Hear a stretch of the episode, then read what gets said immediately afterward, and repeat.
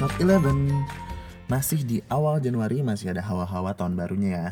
Mudah-mudahan teman-teman sendiri di Indonesia atau di mana pun kalian berada bisa tetap menjaga kesehatan. Karena COVID-19 ini bukan makin baik makin buruk ya Terutama di Jepang sendiri nih gue. Kita sudah memulai yang namanya state of emergency yang kedua. Jadi kan state of emergency yang pertama itu di bulan Maret atau April ya gue lupa. Yang sekitaran ya awal-awal covid lah gitu state of emergency dan jangka waktunya cukup lama ya waktu itu dan kondisi state of emergency di Jepang pada yang pertama kalinya dulu itu semua toko-toko tutup restoran tutup, coffee shop tutup, jadi memang nggak bisa ke mana-mana ya lu cuma bisa ke supermarket doang atau ke convenience store untuk belanja hari-hari gitu kan ya. Tapi uh, thankfully yang tahun ini, eh yang tahun ini ya tahun ini bener ya yang kedua karena ya state of emergency yang kedua ini um, ada keringanan jadi kayak restoran toko-toko masih buka tapi mereka akan tutup uh, jauh lebih awal dari sebelumnya gitu. Uh, gue pribadi nggak nyangka ini terjadi karena gue pikir um, Jepang itu lumayan disiplin ya orang-orangnya gitu. Jadi gue pikir kasus akan terus menurun but then mungkin ya itu kali ya after tahun baru orang-orang udah lumayan berani keluar um, traveling juga kayak gue um, jadi ya itu mungkin kenaikan kasus karena tahun baru juga gitu. Karena oh, selain itu juga kan di Jepang itu sebelum state of emergency kedua ini ada yang namanya go to travel campaign. Jadi emang si pemerintah Jepang sendiri uh, buat campaign itu untuk ngebus bisnis uh, tour and travel yang ada di uh, Antero Jepang gitu. Jadi memang untuk teman-teman yang traveling kemarin tuh yang pakai go to travel emang banyak banget diskon diskon gitu untuk hotel atau untuk um, tourism spotnya sendiri kayak um, apa namanya ya tourism tourism spot gitu pasti dikasih diskon gue pribadi yang kemarin nggak ngerasain apa-apa untuk gue tuh travel karena gue ya akomodasi gue dari teman gue nginep di teman gue dan apa transportasi gue juga naik uh, kereta biasa aja dan ya udah gitu. Jadi gue nggak ngerasain apa-apa juga gitu. Dan uh, alhamdulillahnya juga gue nggak kena uh, impact kayak orang-orang ya maksudnya uh, positif covid itu alhamdulillah gue enggak. Gue masih sehat walafiat gitu. Um, pulang-pulang dari traveling sama temen gue malah yang ada gue di rumah tuh ya di rumah terus gitu. Makan tidur makan tidur. Cuma gitu-gitu doang. Dan mungkin imun gue itu bertambah karena itu kali ya karena gue ke mana-mana juga. Gitu kali. Padahal maksudnya gini coba kalau kita bayangin ya kalau nggak ada pandemik nih pasti kan awal-awal tahun di bulan Januari kita semua pasti udah mulai travel planningnya nggak sih gitu. Um, at least kayak misalnya ngebayangin kayak uh, summer ntar mau ke mana ya atau liburan winter mau ke mana ya. Apalagi buat teman-teman yang uh, banyak duit nih biasanya ah winter gue mau ke Eropa bersama keluarga gue misalnya kayak gitu ya. Pokoknya macam-macam. Intinya di awal tahun biasanya orang-orang udah mulai travel planning. Dan um, satu hal juga di awal tahun itu banyak banget yang namanya travel fairs Nah teman-teman di sini pernah nggak yang udah nyobain travel planning di travel fair? Di Jakarta sendiri kan banyak banget ya gitu. Um, dari segi segi maskapai atau dari um, negara-negara sendiri kayak Jepang kan ada yang Japan Travel Fair itu pernah diadain di uh, Kokas atau kota Casablanca sama di Gandaria City kalau nggak salah dan ya itu deh itu di sana lengkap banget buat yang pengen ke Jepang ada tour package apa segala macam semua lengkap di situ tiket-tiket pesawat ada di sana. Dan mereka juga maksudnya ngasih unjuk um, ada tourism attraction apalagi sih selain Tokyo Osaka gitu-gitu kan udah orang udah tahu banget ya udah banyak yang tahu.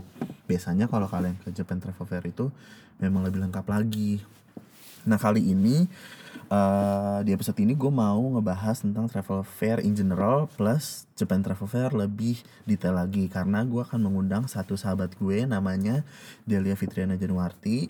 Uh, dia itu teman ngampus gue dulu semasa di NHI Sekolah Tinggi Pariwisata Bandung.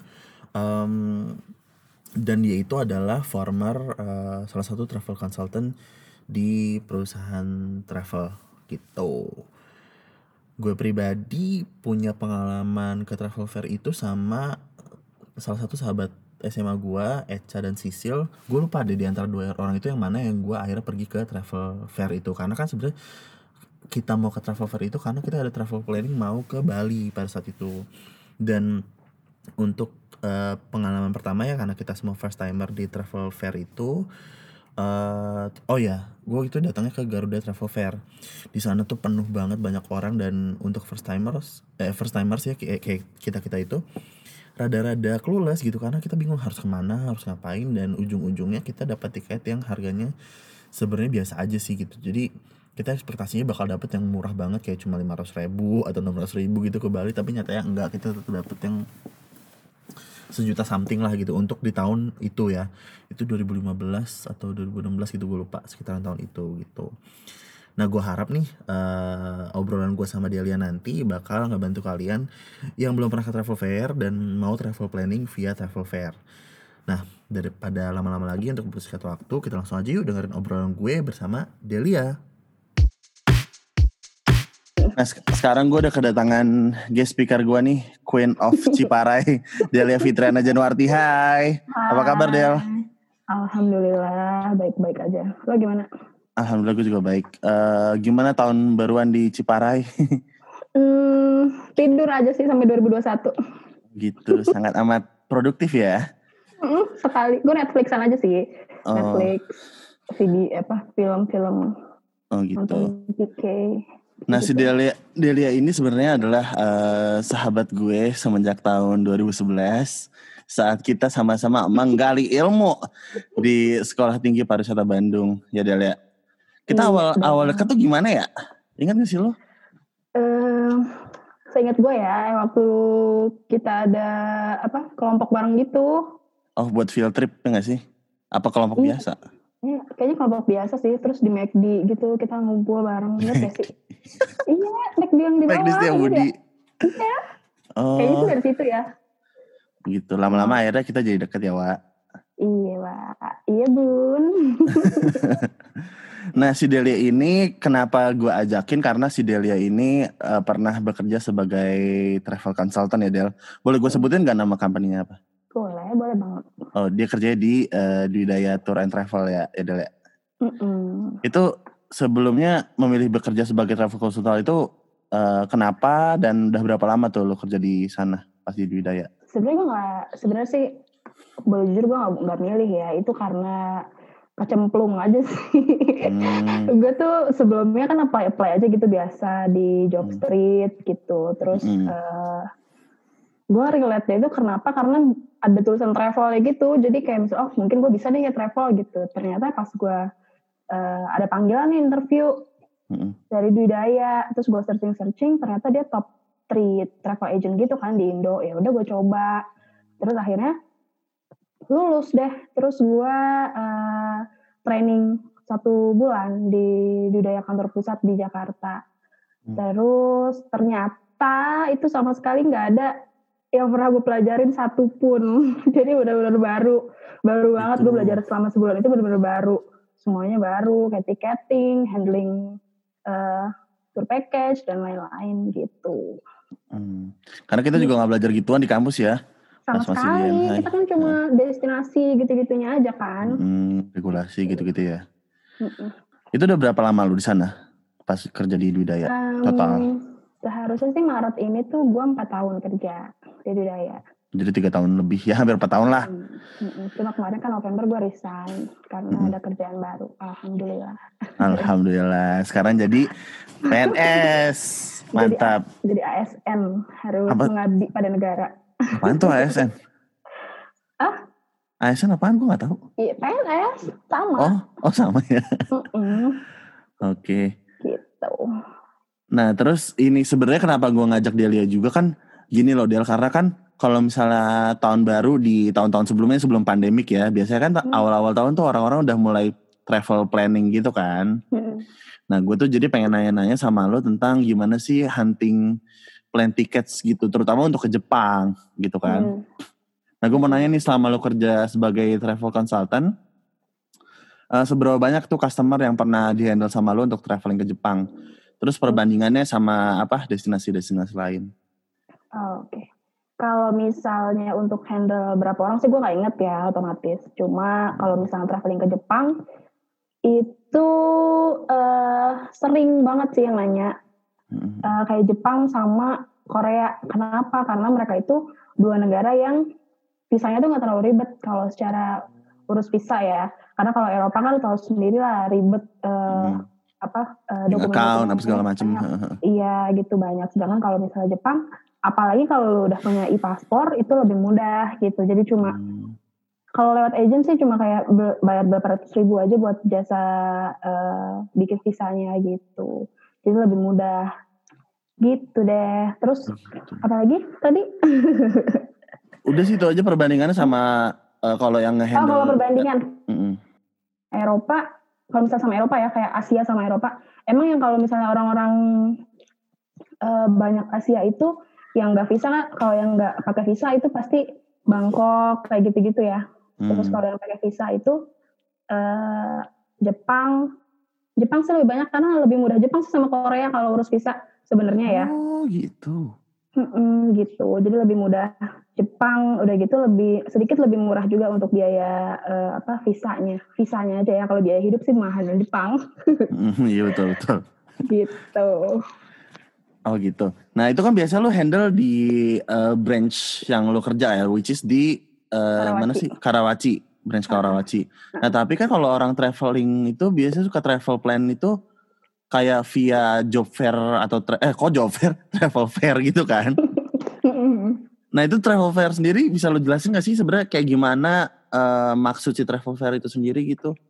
Hmm, kalau travel fair, travel fair sendiri ini biasanya uh, ada banyak, uh, ada beberapa sih kategorinya.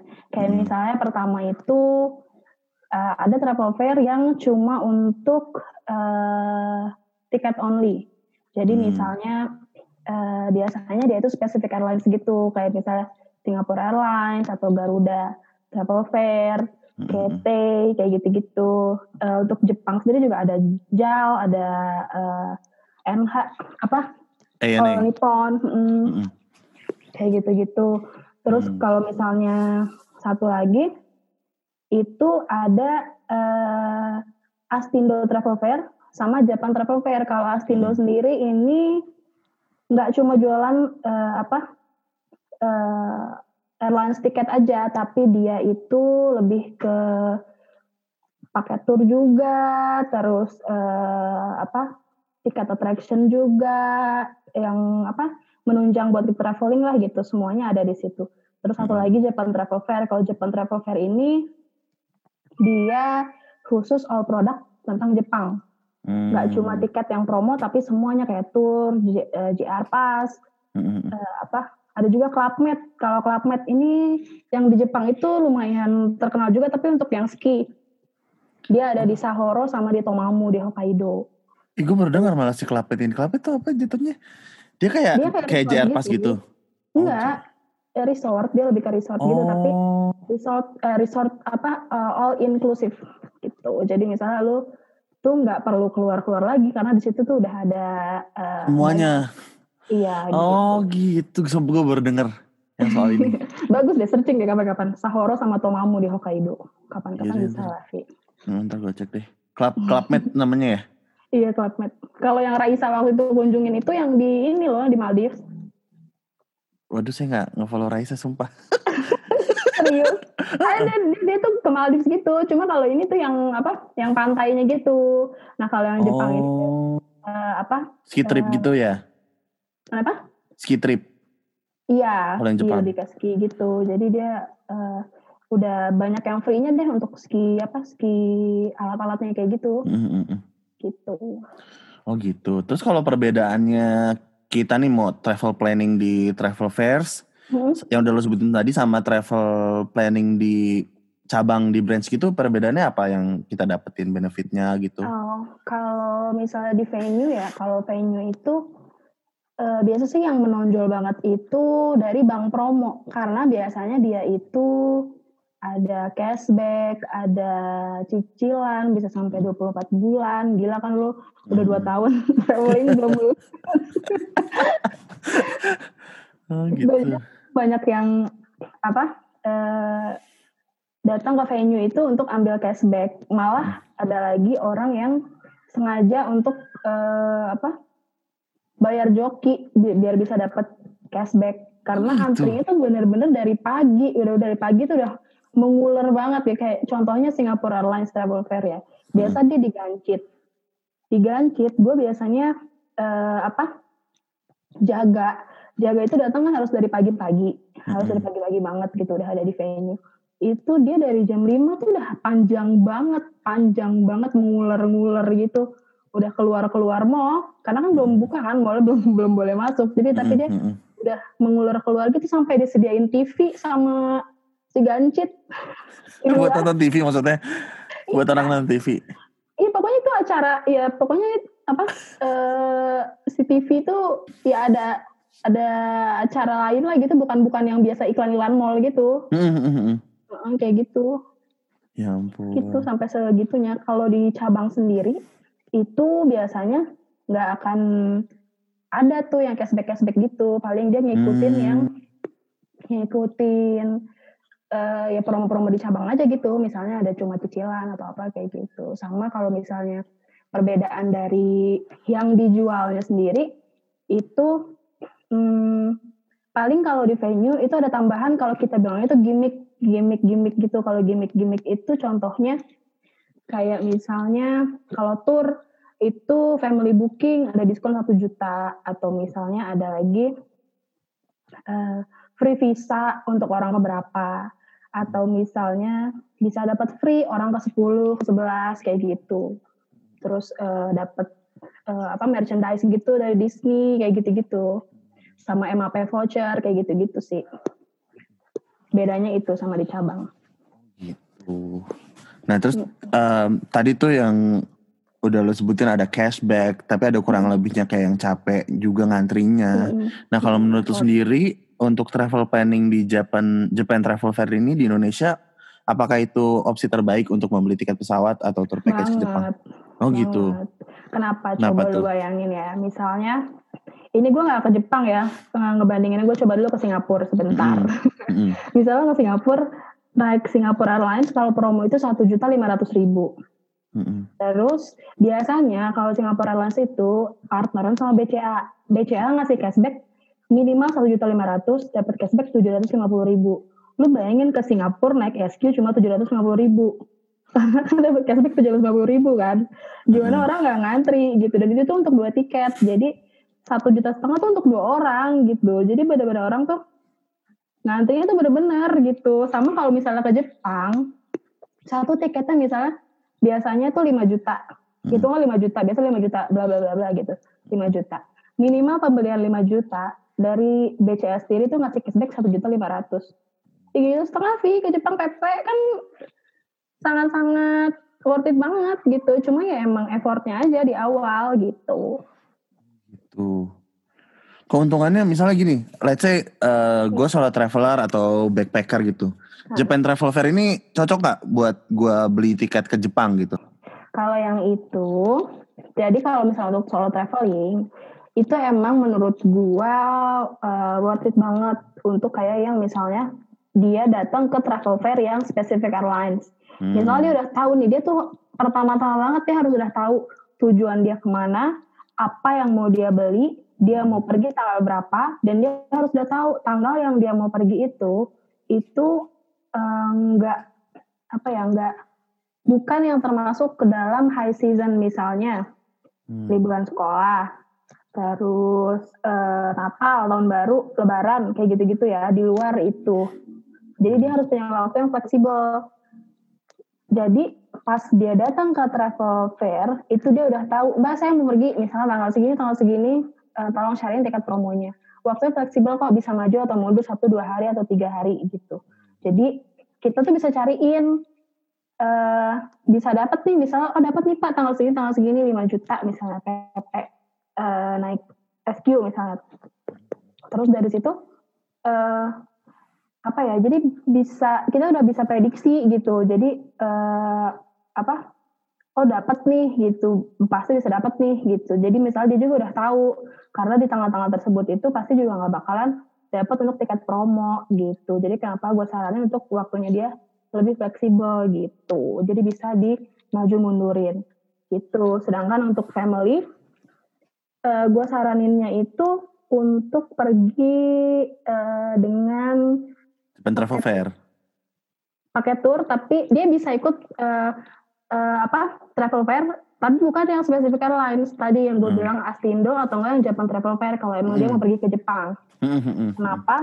Karena karena kalau misalnya ikut paket tour, apalagi keluarga misalnya keluarga, contohnya keluarga berencana ya kan dua hmm. orang anak, satu bapak satu ibu. terus terus. Terus uh, itu aja udah empat orang ya. Kalau hmm. misalnya hmm. dia mau pergi, dia pasti pergi itu kan di hari libur. Hmm. Otomatis uh, kalau nggak libur sekolah, samar, tahun baru, uh, kayak gitu gitu, hmm. lebaran kayak gitu gitu. Hmm. Yang mana tiket itu pasti mahal dan hmm. pasti berkali-kali lipatnya dari yang normal price. Hmm. Kalau misalnya seperti itu punya waktunya, itu gue saranin ikut pakai tour. Kenapa? Karena jatuhnya lebih murah bisa uh, satu orang itu eh, uh, 30 juta satu orang misalnya, tapi itu udah tiket di high season, terus udah gitu uh, hotel di high season, attraction, udah sama uh, busnya, mm-hmm. terus uh, ya pokoknya udah include semua gitu makannya gitu dan itu worth it banget gitu kalau di high season untuk uh, apa uh, traveling bareng keluarga kayak gitu. Hmm. Itu saran gue sih ya. Cuma uh, karena pengalaman gue selama ini aja gitu. Karena kalau misalnya dibandingin ya misalnya kalau kita ikut travel fair uh, di hari-hari yang bukan high season misalnya harganya 5 juta. Tapi kalau misalnya kita di high season itu bisa 12 juta kan lumayan banget. Gitu. Perbandingannya tuh segitu gitu. Jadi kenapa gue saranin untuk ikut kalau yang family itu ikutnya yang pakai tour gitu. Dan kalau hmm. misalkannya, apalagi kalau dia misalnya ikut uh, apa?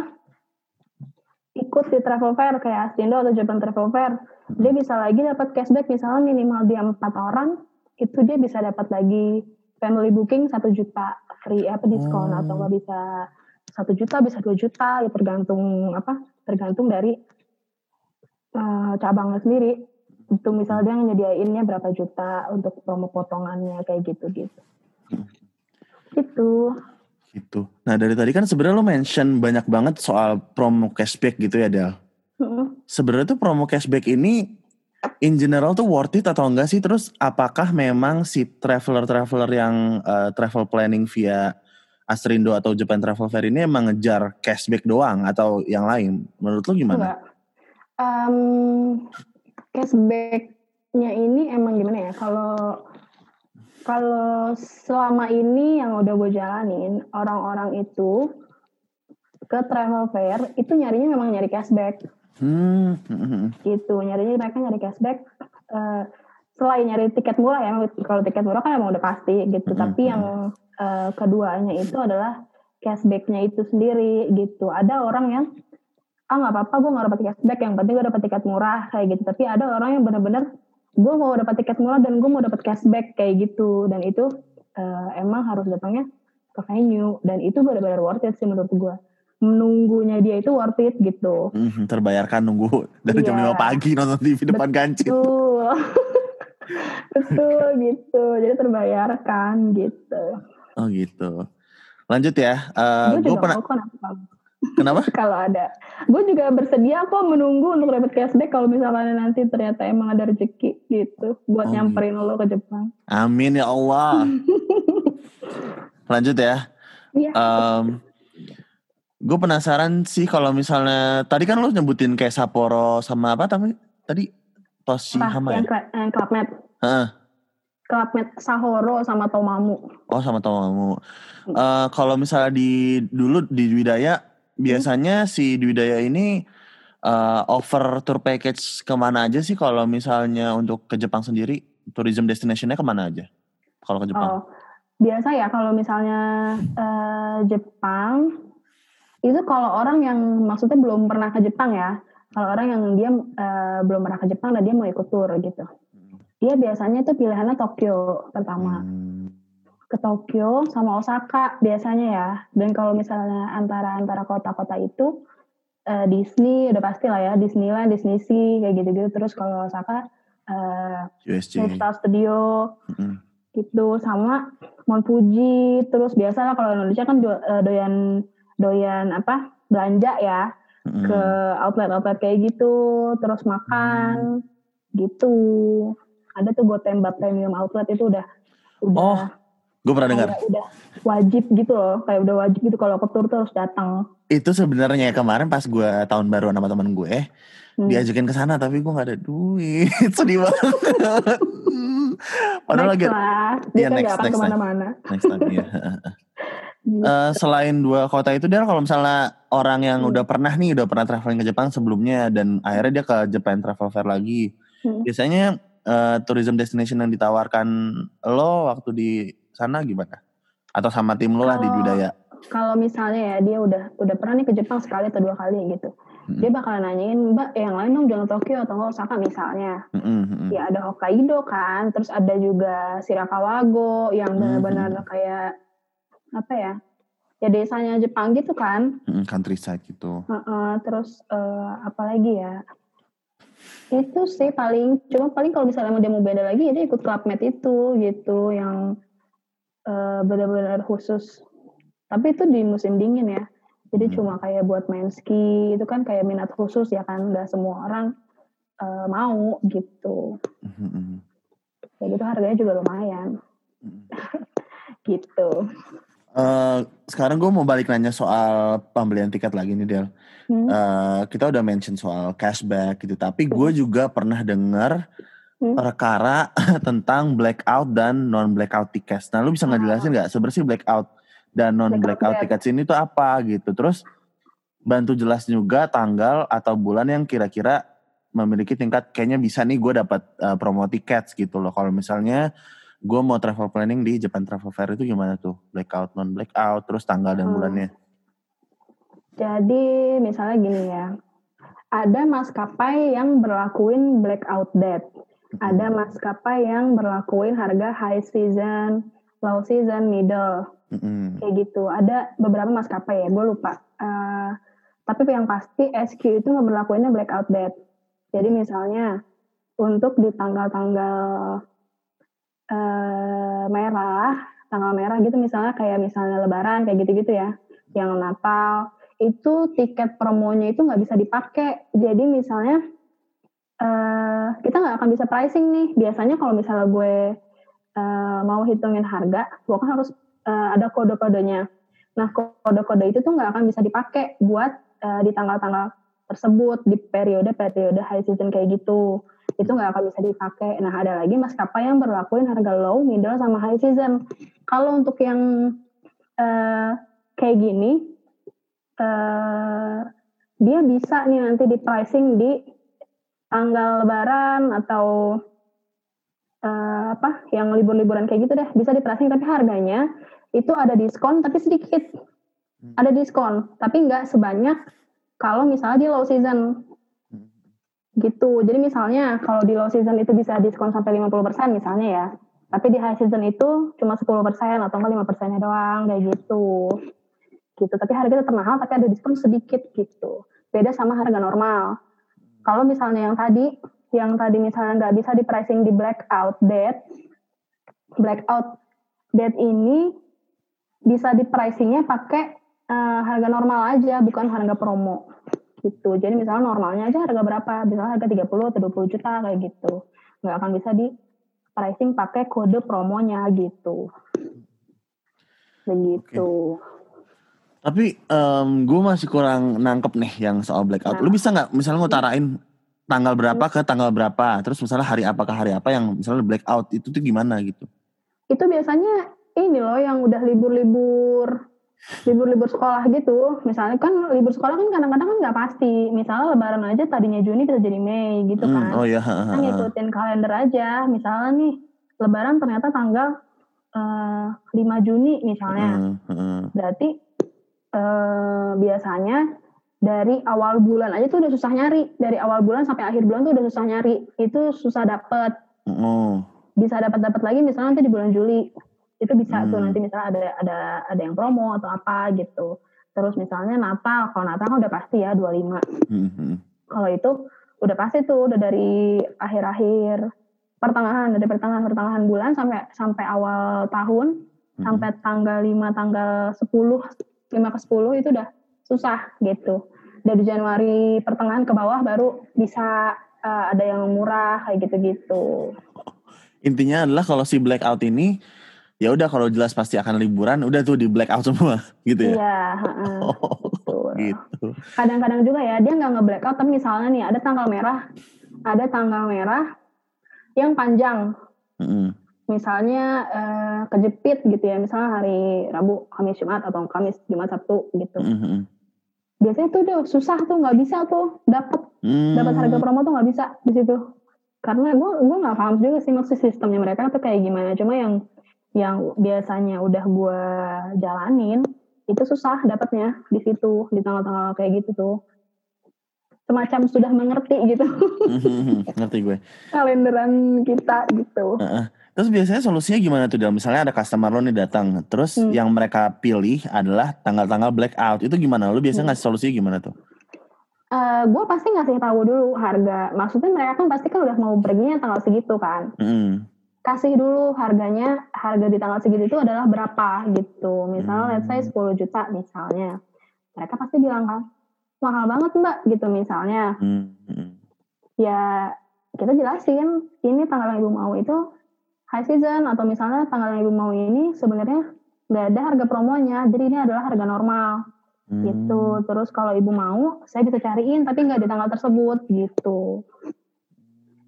Gitu. Jadi tanpa, dari situ tanpa sebenarnya lo mention itu blackout gitu ya. Cuma iya. lo jelasin aja kalau itu iya. high season atau gimana gitu ya. Hmm, tapi kadang-kadang ada juga yang udah ngerti. Hmm. hmm, hmm. Jadi misalnya mereka datang nih, blackout itu tanggal berapa mbak? Gitu. Blackoutnya tanggal hmm. berapa? Dari tanggal berapa sampai tanggal berapa gitu. Ya kita jelasin dari sini sini ke sini gitu. Terus uh, oh oke okay, berarti dia milihnya nggak tanggal itu gitu. Ada juga yang udah ngerti kok.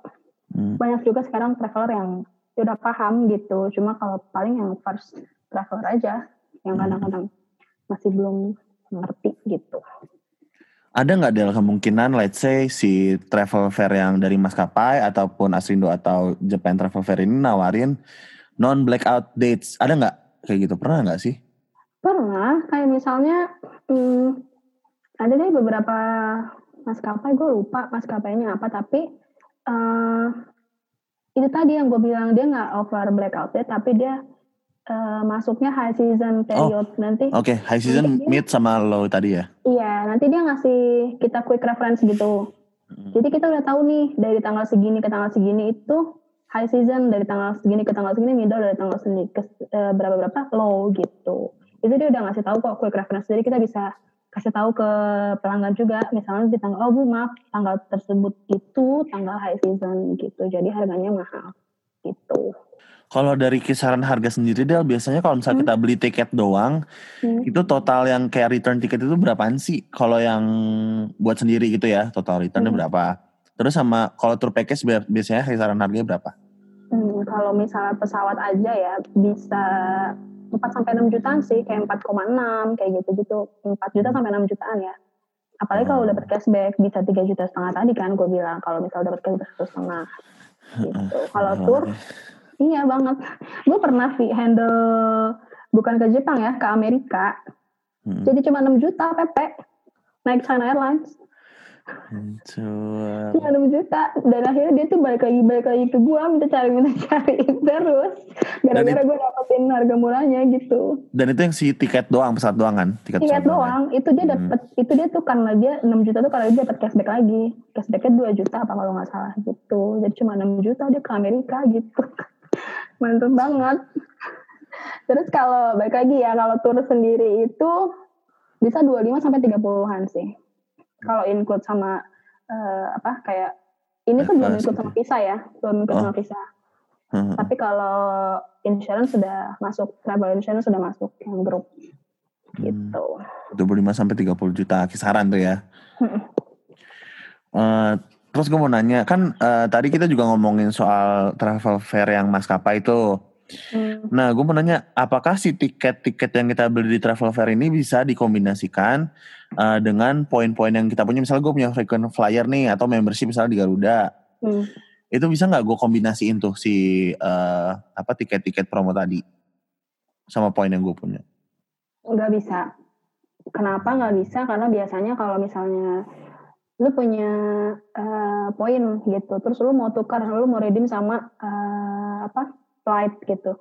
Itu nggak bisa kalau di venue kalau di pameran-pameran itu nggak bisa. Bisanya langsung ke uh, maskapai yang bersangkutan langsung gitu.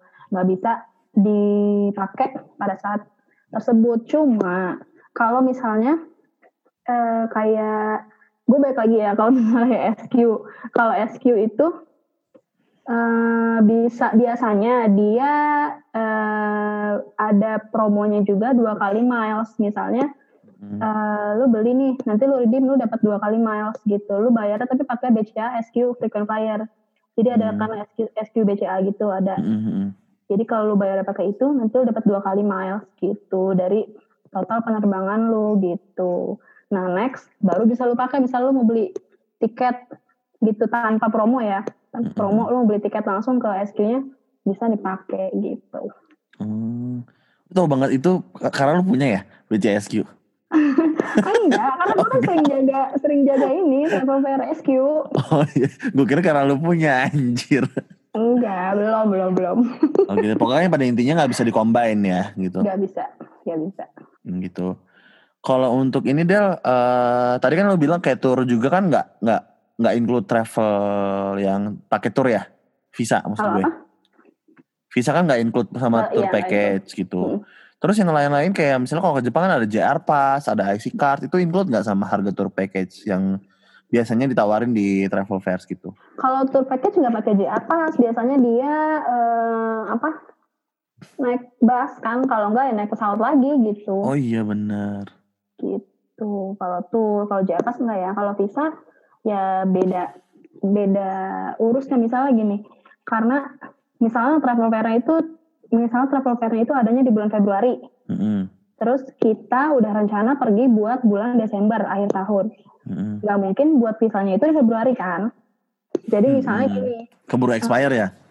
Iya terus misalnya uh, si turnya ini kan misalnya minimal berangkat itu adalah 15 orang hmm. pada saat dia daftar di bulan Februari misalnya cuma ada empat orang hmm. otomatis kan harus nunggu dulu dong sampai 15 orang dan sampai pasti jalan gitu hmm. pada saat pasti jalan terus udah gitu misalnya satu atau dua bulan sebelum keberangkatan baru kita collect untuk pembuatan visa gitu baru ngumpulin dokumen baru bayar di situ visanya gitu oh gitu jadi kalau emang sistem si tour package ini emang nunggu dulu yang lain sampai udah penuh bisa jalan baru bisa ngurus dan sesuai tanggal keberangkatannya juga ya. Hmm, Biasanya gitu. urus visa itu satu sampai dua bulan sebelum keberangkatan. Kalau Eropa bisa dua bulan lebih karena urusnya lumayan lama.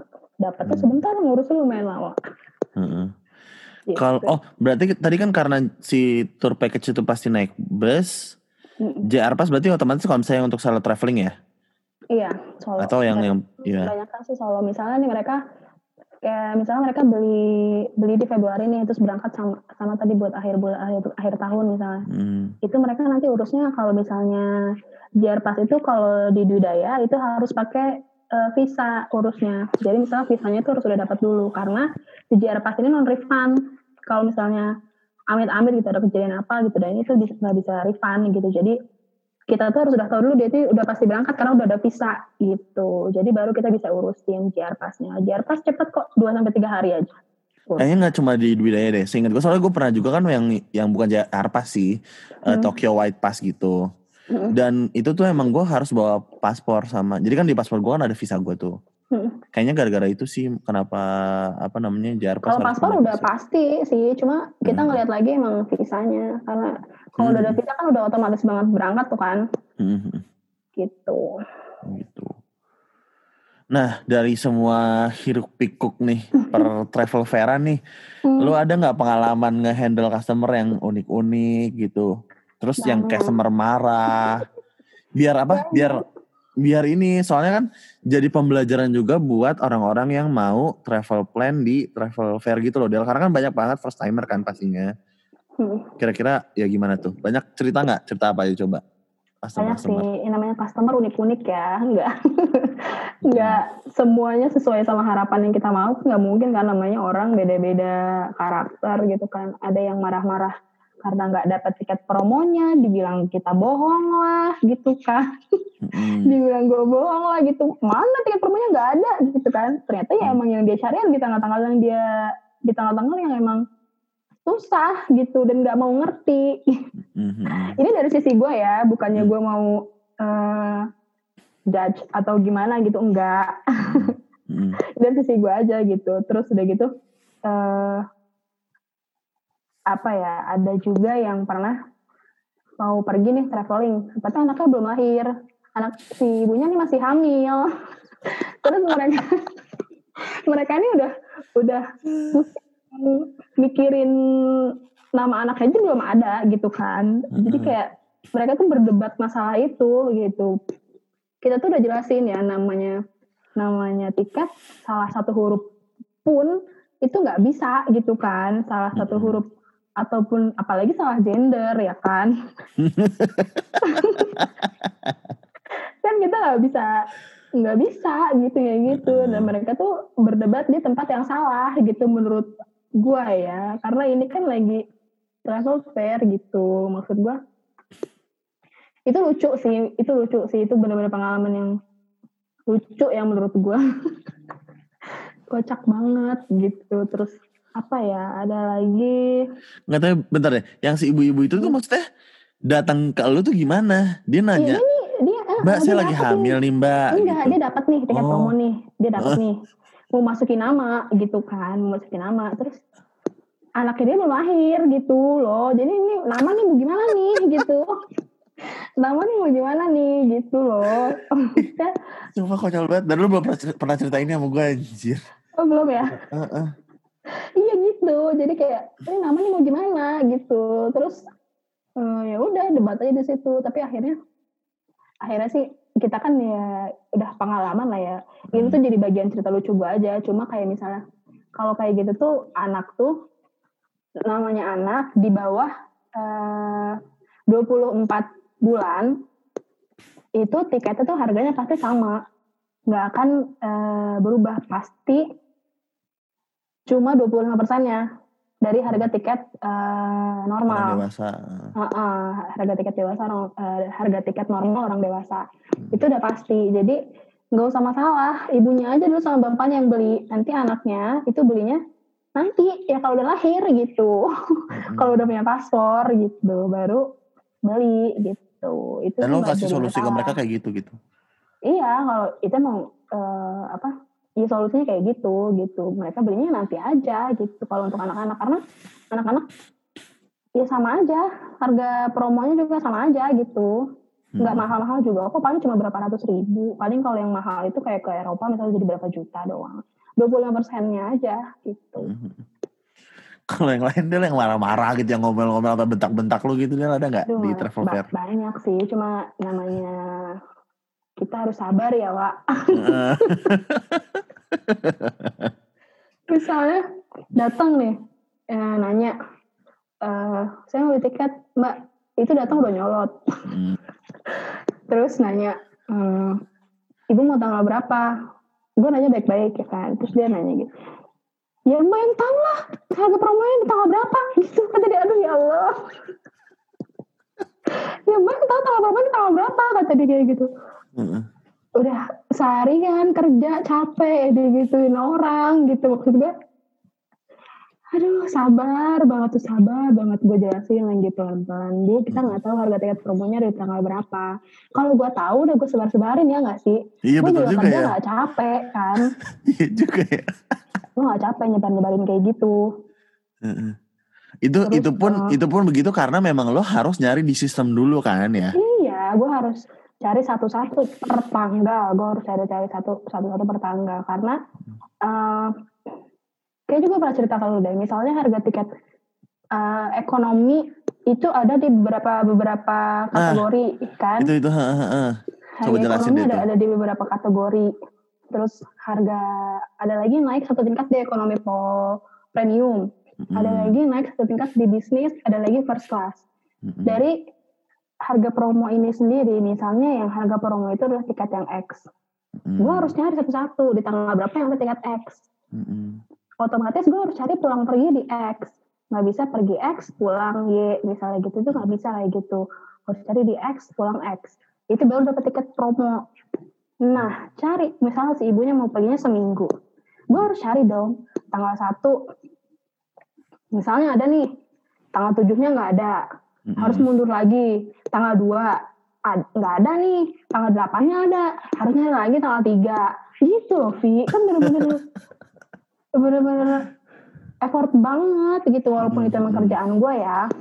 Tapi kalau misalnya ibunya udah kayak gitu kayak gitu dari awal itu jadinya tuh makin makin berat di gue gitu. Hmm. kalau ibunya nice dari awal sih kayak misalnya gue ngeladenin juga oh iya bu. Gini gini gini. Misal ibu sebutin dong tanggal ibu mau tanggal berapa kira-kira. Nanti saya cariin. Kayak gitu kan enak. Tektokan kayak gitu kan enak ya. Terus kayak ngobrol kayak ngobrol ke teman biasa aja gitu. Ngobrol gitu. Ini tuh dia dengan marah-marah gitu. Seringnya ya. Seringnya tuh dia dengan marah-marah. Mungkin dia juga capek gue juga capek gitu. Jadinya nggak nemu nih gitu. Gitu sih. Terus apa lagi ya? Terus kalau berdebat berdebat masalah tanggal berangkat di depan di depan gue gitu. Mm. berdebat itu sering banget sering banget. Debatnya itu berbeda di depan gue gitu. Mereka tuh belum prepare tanggal sama sekali gitu. Tapi debatnya tuh di situ gitu sama keluarganya. Itu sering tuh kayak gitu. Itu benar-benar memakan waktu ya karena pameran juga kan gue aja mau minumnya susah. Buat minum buat ke toilet itu susah mereka debat di situ gitu mm udah aja gue juga nggak mungkin kan makan atau minum di depan mereka gitu terus jaga attitude Betul. Gitu. Gue mau nanya, jadi uh, suggestion buat lo nih untuk first timer si travel fair, baiknya gimana kalau misalnya uh, mau datang ke travel fair gitu kan? Soalnya kalau gue kan juga pernah ya ke travel fair itu sekali. Nah gue masalahnya di gue adalah gue tuh bingung karena di sana banyak banget booth gitu kan. Nah gue harus gimana gitu, gue harus ke mana dan apakah gue emang harus datengin booth tiap travel agency satu-satu atau satu aja tapi gue udah semua gimana, gimana deh intinya lu bisa ngasih suggestion nggak harusnya gimana tuh sebagai iya, pertama timer? ya hmm. kalau misalnya first timer ya lu harus browsing dulu ya sebelum berangkat lu udah harus tahu nih negara yang lu mau datengin lu hmm. sudah tahu dulu pertama itu kan penting banget ya hmm. kedua baru uh, lu cari tahu yang yang lu butuhin tuh apa aja gitu. Sebelum nanti lu tanya ke travel agent misalnya lu emang nggak tahu nih lu nggak tahu misalnya. Lu tanya ke travel konsultannya mbak saya mau ke Jepang apa yang saya butuhin misalnya? Tapi kalau yang kayak gini itu nggak bisa ditanyain pada saat travel fair. Kenapa? Karena itu butuh banyak waktu. Jadi saran gue lu sudah tahu dulu. Lu sudah tahu dulu apa yang mau lu beli gitu istilahnya ya. Apa yang lu butuhin kalau perlu ya lu datang ke travel agent. Bukan di travel fair ya datang ke travel agent dulu. Uh, misalnya lu mau ke Jepang apa yang lu butuhin gitu. Terus kalau misalnya uh, apa ya kalau misalnya suggestion lain lu harus punya waktu yang fleksibel. Jangan punya waktu yang lu cuma bisa pergi misalnya di lebaran atau tahun baru atau natal gitu. Itu udah fix banget tuh bakal dapet. Udah fix banget tuh gak bakal dapet harga murah gitu. Terus uh, apa lagi ya? First timer itu sih yang penting sih menurut gue ya. Itu sih paling penting. Nanti kalau misalnya udah tahu tanggal oh terus misalnya lu pertama kali datang nih hmm. ke booth. Hmm. misalnya lu lu harga itu harga promo itu udah pasti sama. Di mau di Dwi Daya mau di paling beda itu beberapa puluh ribu lah bedanya ya. Itu pasti sama mau di Bidaya atau di mana. Cuma biasanya yang bedain lagi itu uh, gimmick-gimmicknya tadi itu loh, bukan beda ke beda ke cashback ya. Kalau cashback itu udah keseluruhan keseluruhan uh, boot pasti sama pasti sama dapat cashbacknya. Yang bedain itu misalnya tuh dapat uh, MAP voucher, misalnya lu pelanggan keberapa, lu dapat dapat uh, gift card dari budaya kayak gitu-gitu atau dapat gimmick-gimmick lain kayak dapat payung misalnya gitu kayak gitu sih oh jadi uh, kalau misalnya yang perkara booth itu mending kita cari-cari yang banyak gimmickannya gitu kali ya iya jadi benar, selain benar, benar. selain selain dapat cashback ya udah dapat yang lain-lain juga gitu ya Iya, gitu. Sama Hmm. kalau misalnya ini ya, kalau lu mau eh, apa? Kalau lu ini sih pengalaman gue aja ya, misalnya eh travel fair-nya itu di tanggal 10. Mm-mm. Lu tanggal tanggal-tanggal 9 atau tanggal 8 lu pergi ke travel agent. Mm-mm. Lu udah tanya-tanya nih dari situ. Misalnya, Hmm. eh saya mau ke sini tanggal segini, tanggal segini gitu. Itu bisa dicekin dari situ juga. Misalnya, hmm, tanggal segitu murah.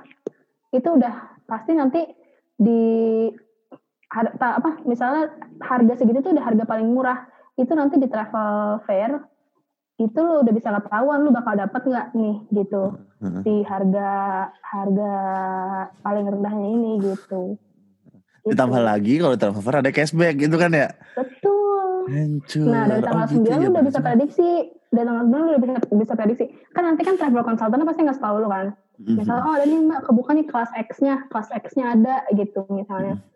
Eh, itu biasanya kemungkinan besar ya. Nggak selalu tapi kemungkinan besar itu pasti ada nanti di eh, travel fair. Travel fair. Itu dari situ lu bisa tuh. Besoknya lu ngantri deh cashbacknya. Gitu. Oh gitu, iya juga ya. Jadi lebih efisien banget sih kalau gitu sih. Iya, itu eh, trik ya, trik trik dari eh, biasanya tamu-tamu gue yang emang udah biasa gitu dapetin tiket promo. heeh. Oke. Coba gua gua ini ya, gua rangkum ya. Pertama kan tadi yang penting research dulu. Misalnya kayak let's say mau ke Jepang, ke Jepang ke mananya.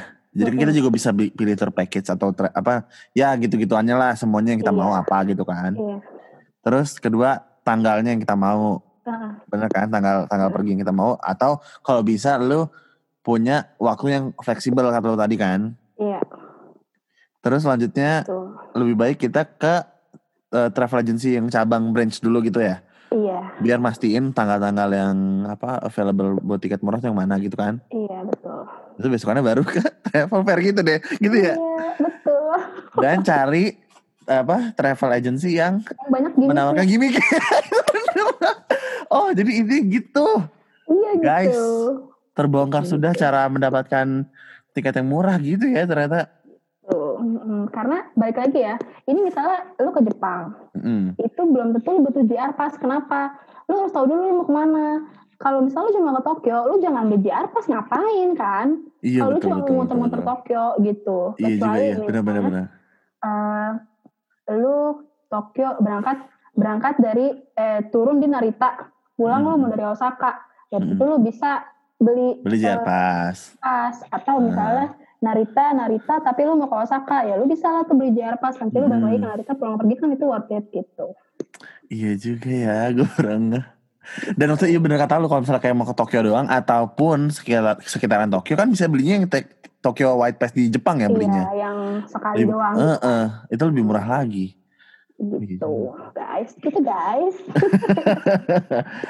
Nah gue mau nanya nih Del, Hmm. sekarang kan kita masih dalam pandemik nih ya, walaupun udah beda tahun. Hmm. Dan katanya juga vaksin akan didistribusikan lah bla bla bla gitu. Kalau Allah menur- Bun. Mm-mm. Kalau menurut lu sendiri nih di tahun-tahun ke depan kira-kira si travel fair ini bakal tetap ada nggak sih atau Hmm. enggak? Ataupun kalau misalnya tetap dilaksanain, apakah dia akan mengadaptasi konsep virtual? Menurut lu gimana? Sebagai yang Oh. pernah jadi ini travel Um, consultant. kebetulan sih karena kemarin itu sempat juga sih sekarang udah makin kreatif kan ya. Jadi Mm-mm. kemarin aja di Daya tuh sempat ngadain virtual travel fair. Oh, Jadi gue juga pernah jaga eh, apa? Jadi kayak gini nih, itu nanti kita ngasih link ke tamu. Biasanya kalau tamu-tamu yang udah repeater gitu, itu pasti kan Hmm. kita punya kontaknya kan. Jadi Mm. kita kasih link atau nggak kita sebarin di sosmed kayak gitu. Nanti mereka eh, apa? join gitu via Zoom atau via apa ya gue lupa kemarin pokoknya via online. Nanti Mm. dari situ mereka tanya jawab kayak gini, tanya jawab gini misalnya mereka mau apa. Terus kita juga kan bisa share screen kan, kita bisa kasih mereka, misalnya mereka mau tour, kita kasih eh, itemnya kayak gitu-gitu, atau misalnya mereka mau tiket ke mana kita bisa cariin juga kayak Hmm. gitu. Walaupun emang kemarin itu belum banyak eh, tamunya ya, mungkin kan masih awal-awal juga. gitu jadi baru beberapa orang tapi menurut gue itu lumayan sih gitu. Hmm. jadi mungkin kalau tahun ini kan biasanya travel fair nih udah banyak banget. Lu juga udah pasti sering lah dengan keluhan gue setelah selama setahun ini. Pasti sekali gue mengeluh tentang travel fair gitu. Hmm. Eh, apa? Tahun ini kan nggak ada sama sekali. Mm-mm. cuma eh, kemungkinan ya kalau misalnya emang Tahun ini maksudnya pandemi- 2020 ya maksudnya ya? iya tahun kemarin tahun ini kemungkinan sih menurut gue ya kalau misalnya emang pandeminya juga udah apa udah Bisa ke handle gitu ya. iya mungkin bisa diadain lagi karena gimana ya vibes itu beda sih kalau misalnya di sini sama ketemu langsung gitu beda nggak enak gitu enakan enakan langsung enakan desak-desak kan karena itu eh, apa ya udah kayak seninya gitu udah seninya Betul. banget Mhm. gitu jadi semoga lah berakhir gitu jadi bisa ada lagi travel fair-nya Tapi Gitu. eh, kan lu juga udah pernah ngalamin yang virtual nih. Mm-mm. Itu efisien nggak sih? Maksudnya dalam artian si customer bener-bener sampai nih date yang gue mau dapet, terus harga tiket yang gue mau gue mau dapet gitu gimana efisien nggak kemarin? Dapat sih, cuma kadang-kadang kita kayak eh, gimana ya, kayak tamu itu masih kayak belum percaya dan kalau misalnya belum datang langsung tuh belum belum ini loh, belum Hmm, klik gitu. Kayak kalau orang Indonesia kalau nggak makan nasi tuh ada yang kurang gitu. gitu. ya kalau belum datang tuh kayak kurang gitu menurut gua ya selama yang kemarin itu. Jadi tetap mereka tuh gantung gitu, nggak nggak closing gua jadinya jadi gantung. Gitu. Oh gue paham, gue paham. Jadi kayak in a way lu mesti follow up mereka lagi soal nih. Iya, Oh, benar oke. gitu. Nggak closing di situ. Kalau kalau kita travel fair langsung kan udah udah closing dia bayar pulang gitu. Kalau ini kan enggak, dia nanti datang lagi gitu. Hmm, Oke. Jadi walaupun kemungkinan si virtual ini ada karena pun pernah diterapin, tapi ya kemungkinan si customer beli juga kurang ya karena Kurang itu tadi ya. Iya. Eh, mm, eh. Gitu. Udah sih itu aja sih sejauh ini semua pertanyaan gue udah terjawab nih sama lo kayaknya dan thanks banget banyak hal-hal yang gue baru tahu sumpah lu selama ini gak pernah cerita ke gue anjir. Gue kalau ditanya susah ya, Bi. iya sih. Kadang gue kalau apa ya, gue tuh kalau ditanya baru gue inget gitu. Kalau misalnya emang nggak kalau nggak ditanya ya gue nggak inget aja gitu kecuali bener yang yang bener-bener melekat di gue baru gue ceritain gitu. Kalau gitu ada nggak yang mau lo tambah-tambahin apa kayak selain yang tadi kita udah bahas untuk eh, travel plan di em, travel fair ataupun di cabang apa kira-kira yang mau lo tambah-tambahin buat Hmm, customer nih? ya? Oke, kalau misalnya itu, kalau untuk ini case gua tahun 2020 sih ya, karena Hmm. Tahun 2020 sendiri maskapai itu masih banyak yang belum beroperasi 100%. Mm-mm. Jadi masih banyak banget maskapai yang tiba-tiba cancel di eh, waktu yang mepet. Misalnya sehari sebelum atau ada juga yang di hari H gitu. Jadi menurut gue hmm, kalau cuma mau domestik-domestik aja sih nggak apa-apa ya. Cuma kalau misalnya untuk yang ke luar negeri menurut gue Jangan dulu ya. jangan dulu. Mm-mm. Ini menurut gue ya karena masih kita nggak tahu eh, apa peraturan ke depannya gitu. Masih banyak yang belum beroperasi juga. Misalnya sehari tadinya tujuh kali, ini cuma dua kali. Bisa di Senin Selasa, bisa di Senin Rabu atau nggak nanti dia pindah ke Selasa Kamis ya gitu-gitu. Itu Hmm. bisa benar-benar bisa dimepet banget karena misalnya kalau misalnya pesawatnya kosong kan nggak mungkin mereka berangkatin kan. Kalau cuma satu dua orang gitu nggak mungkin Hmm. mereka berangkatin. Sering banget. Jadi jadi kayak apa ya jadi ribet di mereka juga gitu menurut gue jadi sabar-sabar dulu aja. Gitu. Tapi sekarang juga kayak misalnya yang domestik lumayan banyak yang cancel tapi nggak sebanyak waktu awal-awal sih. Kalau sekarang udah udah mulai-mulai mulai-mulai membaik gitu. Kalau misalnya yang ke luar negeri itu masih agak susah sih menurut gua. Karena nggak bisa prediksi banget. Kalau maskapai sendiri, maskapai Indonesia gitu maksudnya yang di Indonesia itu masih bisa kita prediksi gitu. Sangat disayangkan ya kayak kayaknya orang-orang tuh udah pengen jalan-jalan ke luar negeri apalagi kan tahun Ah. baru ya Wak pasti kan kayak Ah. aduh saatnya gue ke travel fair itu kan pasti udah jadi culture gitu gak sih Biasanya travel fair itu emang di awal tahun. Nah itu dia apalagi kan Iya, jadi ya sabar-sabar dulu lah ya bun. Iya, walaupun sedih tapi memang ya kita nggak bisa berbuat apa-apa lagi juga ya gara-gara pandemi ini. Sekarang juga kan kalau ke Indo harus karantina dulu kalau dari luar. Mm-mm. Ya sama sih ke Jepang juga. Apalagi sekarang Iya. juga border ditutup lagi gara-gara yang si virus Iya yang. kan tadinya Indo mah enggak, Vi datang-datang aja. Heeh, Sekarang baru tuh pakai PCR heeh. minimal dua kali, baru boleh harus karantina dulu seminggu, baru boleh masuk. Mm-mm. Gitu. Ya udah deh. Thank you Adel sudah meluangkan waktunya nih di Alfi cuap-cuap. Uh, again, uh, again gue makasih banget karena jujur gue pribadi yang udah sering traveling pun uh, baru tahu ini info di travel fair tuh harus kayak gitu gitu. Karena kan gue juga pengalaman travel fair baru sekali dan itu gue fucked, fucked up banget karena itu pertama gue cuma buat beli ke Bali sebenarnya tapi kayak karena first timer juga gue nggak ngerti apa-apa sampai sana tuh bingung banyak bus terus kayak Sebenarnya ini juga bukan kayak keharusan gitu sih. Sebenarnya banyak juga faktor lucknya ya. Faktor Iya, oh iya. itu banyak banget juga. uh, uh, uh, Faktor keberuntungan itu benar-benar ini juga salah satu yang berpengaruh juga gitu. Iya. Kadang-kadang ada juga yang emang udah benar-benar niat tapi ternyata emang nggak dapet ya mau gimana gitu kan. iya Tapi banyak juga yang beruntung kok.